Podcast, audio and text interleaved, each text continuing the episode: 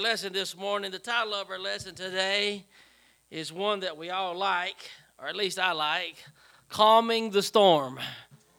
Oh, hallelujah. I love it when the storm is calmed. Anybody like the storm? No takers. That's what I thought. Amen.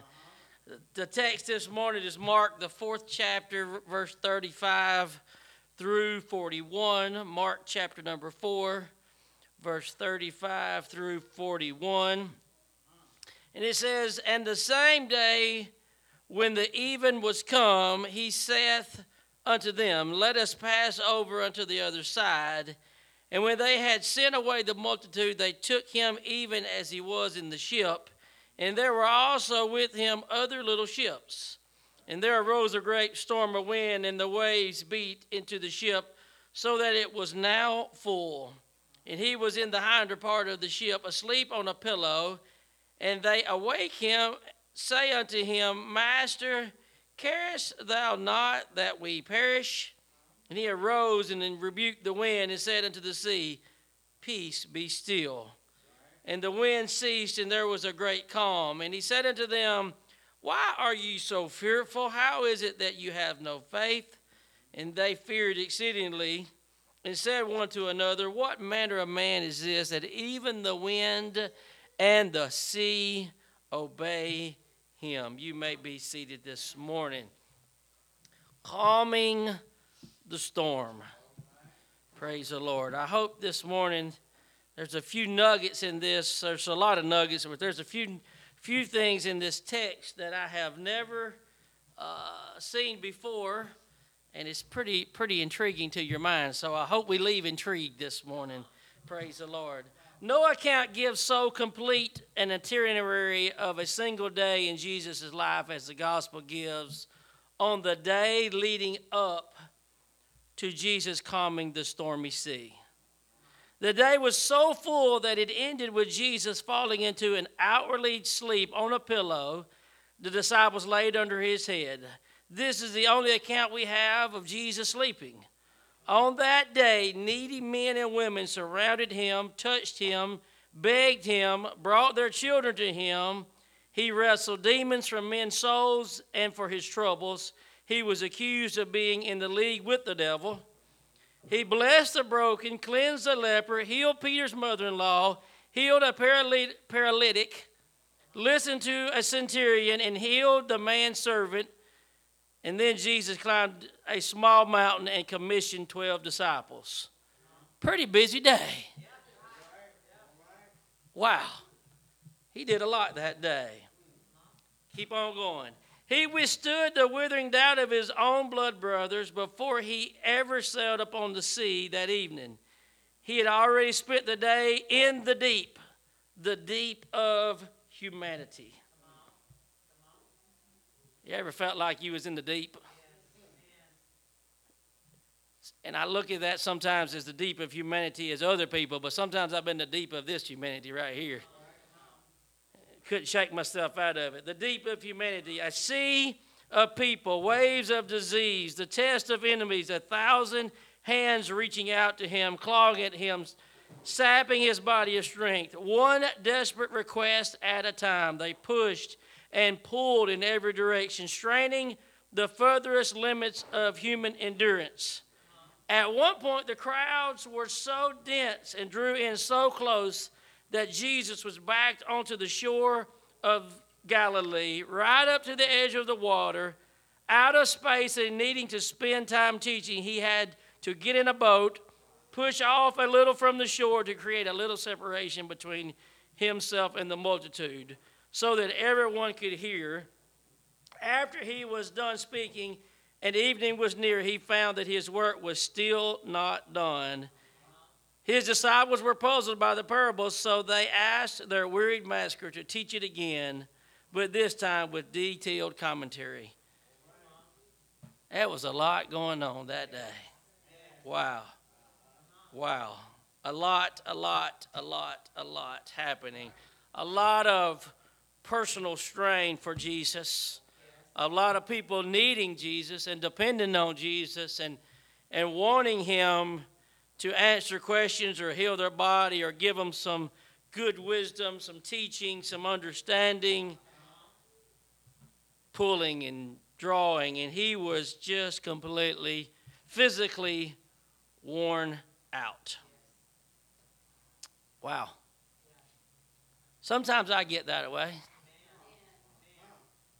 Do you ever have that time where you say, I think everybody needs something from me?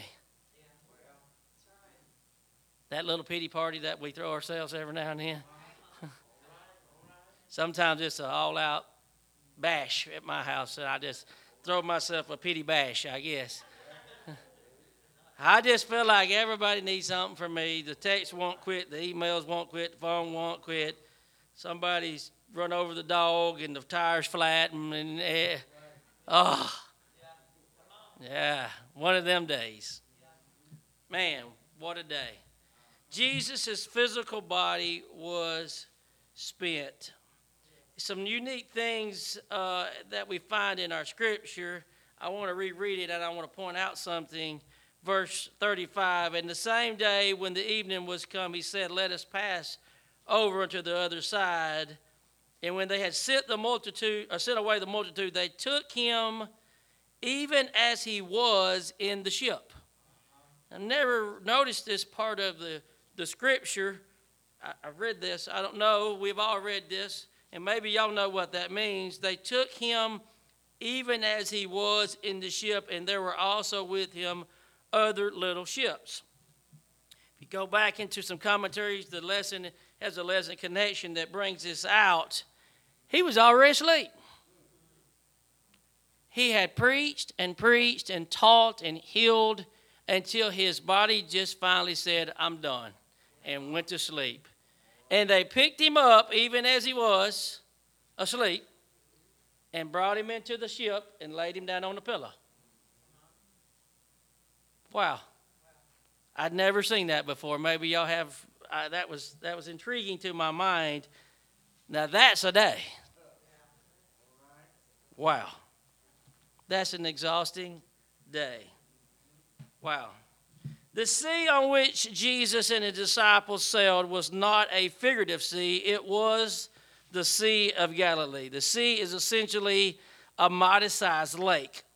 The Jewish people were more willing to sail and fish this body of water, but although the Sea of Galilee is a lake, snow cooled winds from the nearby Mount Hermon frequently roll into the lake and clash with the dry, warm winds coming from the Jordan Desert. This results in what we know what that happens in East Texas violent windstorms. Mm-hmm. Fishermen generally knew when and when not to sail. No doubt they had seen the signs, but Jesus asked them to sail. They must have believed they would be okay since Jesus knew things they did not. But once again, but once the storm arose and tossed their small ship around, they thought their moments were numbered. They thought it was all over with. These disciples, uh, these faithful, good servants of the Lord, thought, okay, today's it. These are men that were comfortable and competent in the sea and dealing with water and dealing with boats of that time, uh, masters of the craft, if you will, and they thought, okay, we did all we could do. This is over. Mark 4 and 38, it says, Master, carest thou not that we perish? Eh, eh, we finna go. Don't you care? From somewhere deep in the dreams, Jesus awakened. The disciples saw the lightning etched on the Master's pupil. Jesus lifted his head off the pillow and stood to his feet. The disciples who had just given up hope of being saved by their own skill looked back at Jesus as the winds whipped through his hair and pulled at his wet robe. More flashes of lightning streaked the sky, and then his mouth shaped the words, Peace, be still. And it was. How many times do I get myself into that place that I have done all I can do? I have run myself ragged. I've tried everything I know how to try. Then I say, Lord, what do you think?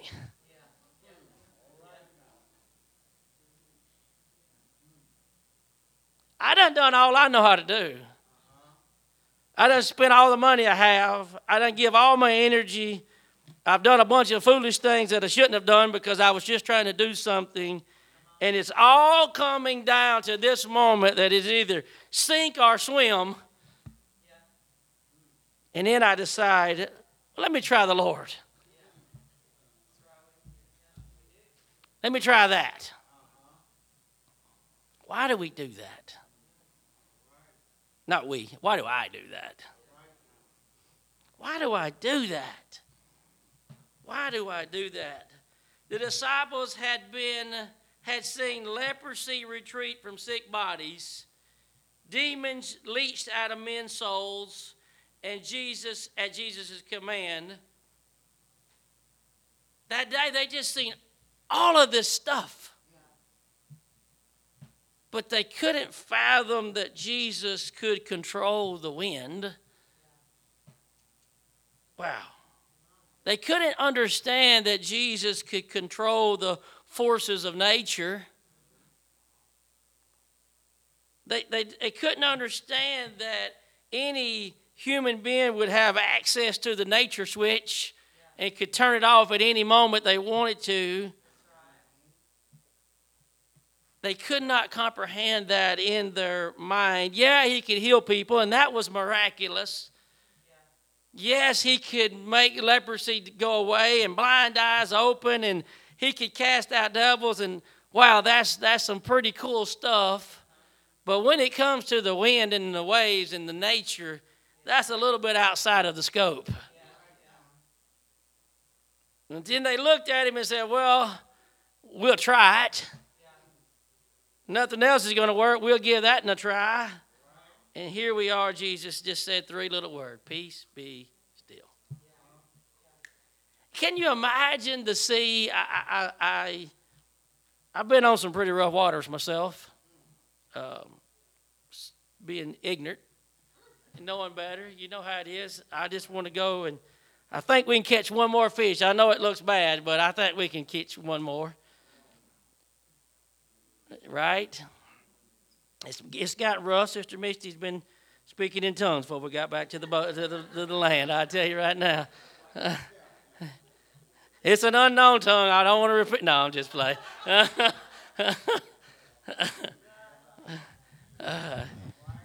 yeah. Th- these men could not understand that. And as I was, as I was thinking this morning of about our lesson is what is it that I can't comprehend Jesus doing? They couldn't comprehend Jesus stopping the wind. And I can poke fun at them and I can say a lot of things, but what is it in my life? What is the storm in my situation that I can't comprehend Jesus doing something about? Every one of us has the opportunity to doubt. We, we can all doubt. That's the easy part. That's the natural part, if you will. And every one of us can have faith.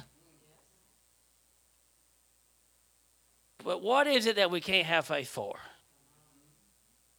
What is it that we choose to say, I don't know if you can do this, God? I know, I trust you, and I know you can do this and that and that. I trust you can do that. But what is that one thing that I don't know if I can trust you to do?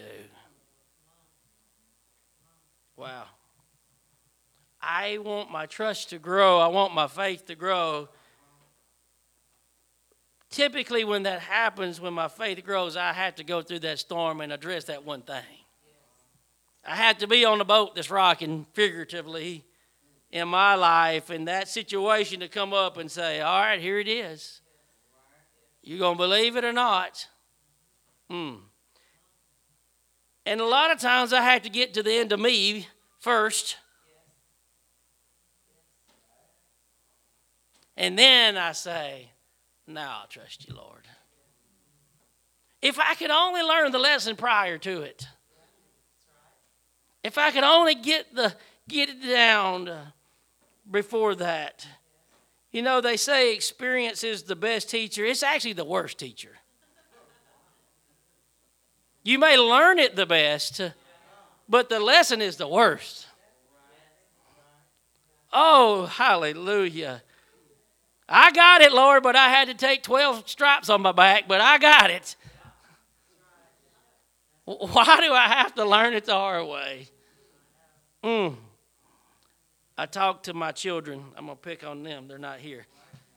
I talked to them about this speed limit that we were supposed to obey. And I tell them pretty regularly you're going to learn the hard way. You better slow it down. You're going to learn the hard way. When you get that ticket, you're paying for your insurance. I'm not. You better learn it. I'm telling you. You think they learned it? No. You think I learned it when I was their age? No. We're hard headed. And we have to learn it the hard way. Oh, I wish I could learn easier. I want to be teachable. And sometimes, granddaddy, I pride myself in being teachable. But then there's these other things that I know better. I need to teach you. Mm. And then I get to learn the hard way. Mm. Oh, hallelujah. Mm. Help me, Lord. Help me, Lord. The disciples had seen all of this happen, but they couldn't imagine the Lord turning the wind off. Yet at the Sea of Galilee, suddenly the storm ceased. It was not because it had spent its force or someone had prayed an impressive prayer. The storm ceased from three short words from the lips of Jesus. Like a deafening stadium speaker going out in the middle of a song as the singer still tried to sing, boom the storm stopped. The lightning, thunder, and, and wind lost their amplitude. Moments earlier, waves threatened the men, but those self same waves now tumbled to a stop at the edge of the boat. Can you imagine that? I, I don't know. I have this visual image of my mind of this boat just rocking and rocking and jumping and maybe they were maybe they were getting sick. I don't know. It's just everything is everywhere soaking wet. And then boom. It's over. Boom. Done. Quiet peaceful and calm. Mm. the disciples eyes turned back to the master. Their mouths fell agape. It slowly dawned on them that the christ with them in the boat was far more powerful and fearful than the storm they had just escaped. They had gone from dread to an even greater dread. What manner of man is this that even the wind and the sea obey him?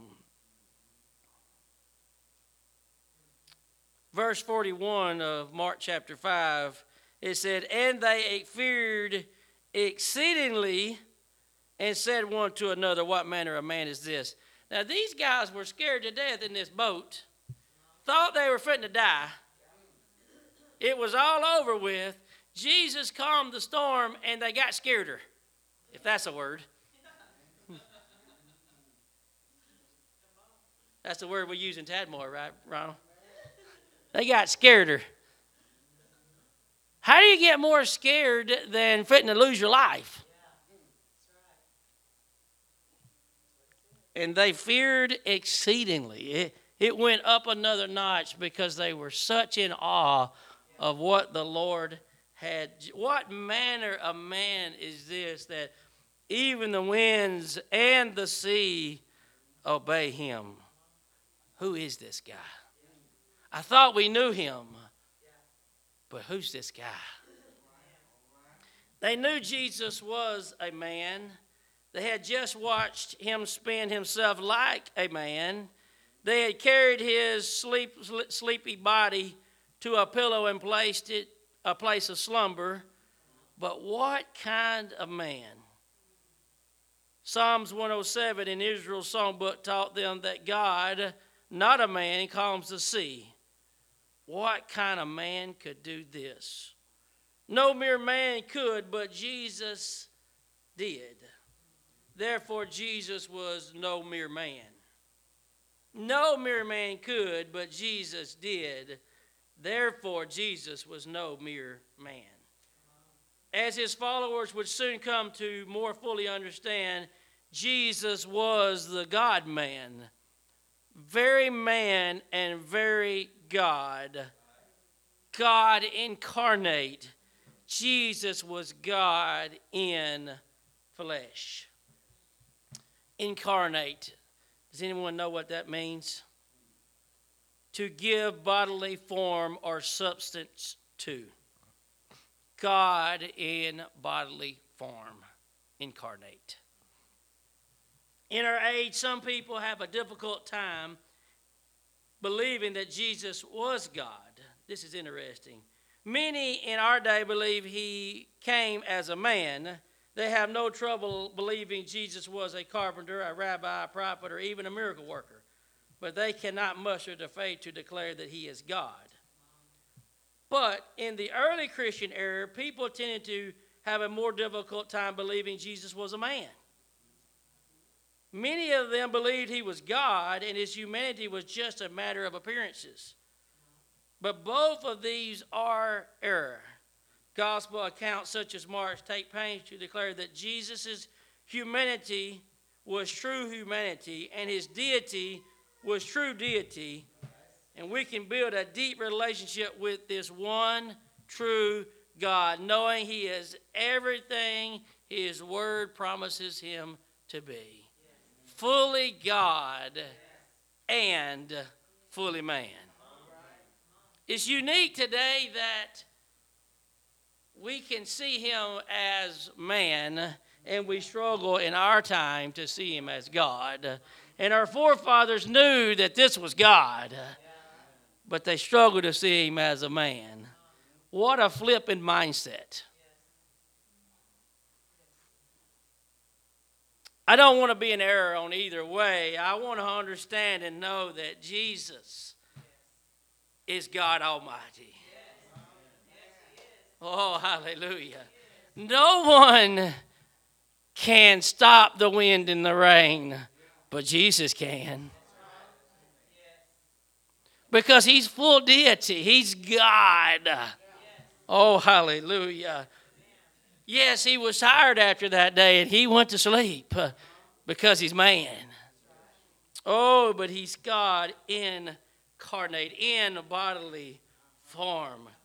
Oh, hallelujah. Aren't you glad to know who Jesus is? Amen. Hallelujah. Oh, hallelujah. I know when I start talking about Jesus and his power and his might and what he can do, I don't know about you. Oh, but I feel chills run up down my back. Uh, oh, because I know what he has done for me. What a mighty God. Uh, Hallelujah. The disciples did not see God out of character. The incarnation was God actually in character. The humanity of Christ did not hide God, it actually revealed God. It showed who God is. When Jesus wept, he was not betraying his fleshly weakness. The incarnation gave God a body that was capable of suffering unique physical pains. But they are pains that transcend, there are pains that transcend the body. Jesus wept not because he had physical tears, he wept because God weeps. When we see the Son of God, we are seeing God at his most authentic, not his least. The flesh of God was not a veil hiding God's essence. Instead, God's incarnate, incarnate flesh was a window through which we could see God clearly. God's flesh does not reveal God's weakest side, his best side, or any side. The incarnation showed us God's most complete self. That's God. We read about it in this book uh, and the exploits and the things that Jesus did. Uh, and we get to see who God is. That's God, Jesus. Amen. Amen. There's so many people confused about this today, and we put them in different deities and the Holy Trinity and all this other stuff, and it's just one God. It's just one. Jesus is God. Amen. The incarnation is the beating heart of the Christian's faith. We have been entrusted with the apostles' account of Jesus. In these accounts, Jesus clearly suffered the weakness of humanity, but he also very clearly worked as he only can. It is interesting that Mark painted Jesus in such a human color in this story, a story when a problem arose that only a deity could solve. It is almost as if the clash of human frailty and divine omnipotence was intentional. But maybe the way Mark framed the calming of the sea with Jesus' human weakness was intended to give the reader a sense of what this event must have been like for the disciples. They had just carried asleep into the boat, and then they faced a mighty tempest, a power beyond human reckoning. What could the man that, that they just watched collapse do? Yes, he performed many miracles earlier in the day, but prophets a long time ago had also performed similar miracles, but never had a man held the reins to the wild sea and the wind. Never before had this been done. And the reins are a unique analogy. I've heard it said before a, a person riding a horse, the horse riders in the, in the building are probably not going to like this analogy. But you have the spurs and the reins. One makes them go and one makes them stops. That's the Lord. He, he does it how He wants to do it. Stop it, make it go, turn it upside down. He has that power. Sometimes in my humanity, I can't understand that. But I know He can. We always want to know how. I want to figure it out. How did I, I'm, I'm, I love puzzles. How did he do that? I wonder what happened. I wonder. I want. It's just God. You can't figure it out. You can't understand it. Uh, Brother Mose said it last, uh, last Sunday or Wednesday night. His ways are higher than our ways. His thoughts are on a different plane than our thoughts. We we can't understand all the things about the Lord, but we just got to know we can trust Him. We know He has our best interest in mind. Amen. We look back at the disciples with awe. How could they have missed this? Jesus told them who He was. He even demonstrated through miracles and wonders that He was more than a carpenter, rabbi, or prophet. He was divine, but they didn't see it. However, they knew He was a carpenter. They followed Him as a rabbi, they listened to Him as a prophet. And we have the benefit of the cross and an empty grave and a full upper room to give us more context. However, we too must be careful lest life's illnesses, disappointments, and hardships cloud our view that Jesus really is able to calm all our storms because he is the creator. When he speaks, the waves and the winds he controls must calm. We are safe whether he calms the storm or He calms our soul. Jesus is who He said He is. Today, you can leave encouraged. We can rest in this hope. He is who He said He was. Has anybody ever tested Him and He failed you? Not one time. Not one time has He ever come up short. Uh, not one time has he ever failed me. Not one time. He is who he says that he is. The question today is Are there any God sized storms in your life that only God can calm? If so, Have you asked Him to calm the storms? Is there any God sized storms in your life today that only God can calm? And have you looked in the back of the boat and said, God, I need you to calm the storm? I'm about to perish here. I need you to calm. I've done all I know how to do. I need you to calm the storm. He is who he says that he is. Oh, hallelujah. I'm glad I can trust in him today. Can we stand this morning and just magnify the Lord?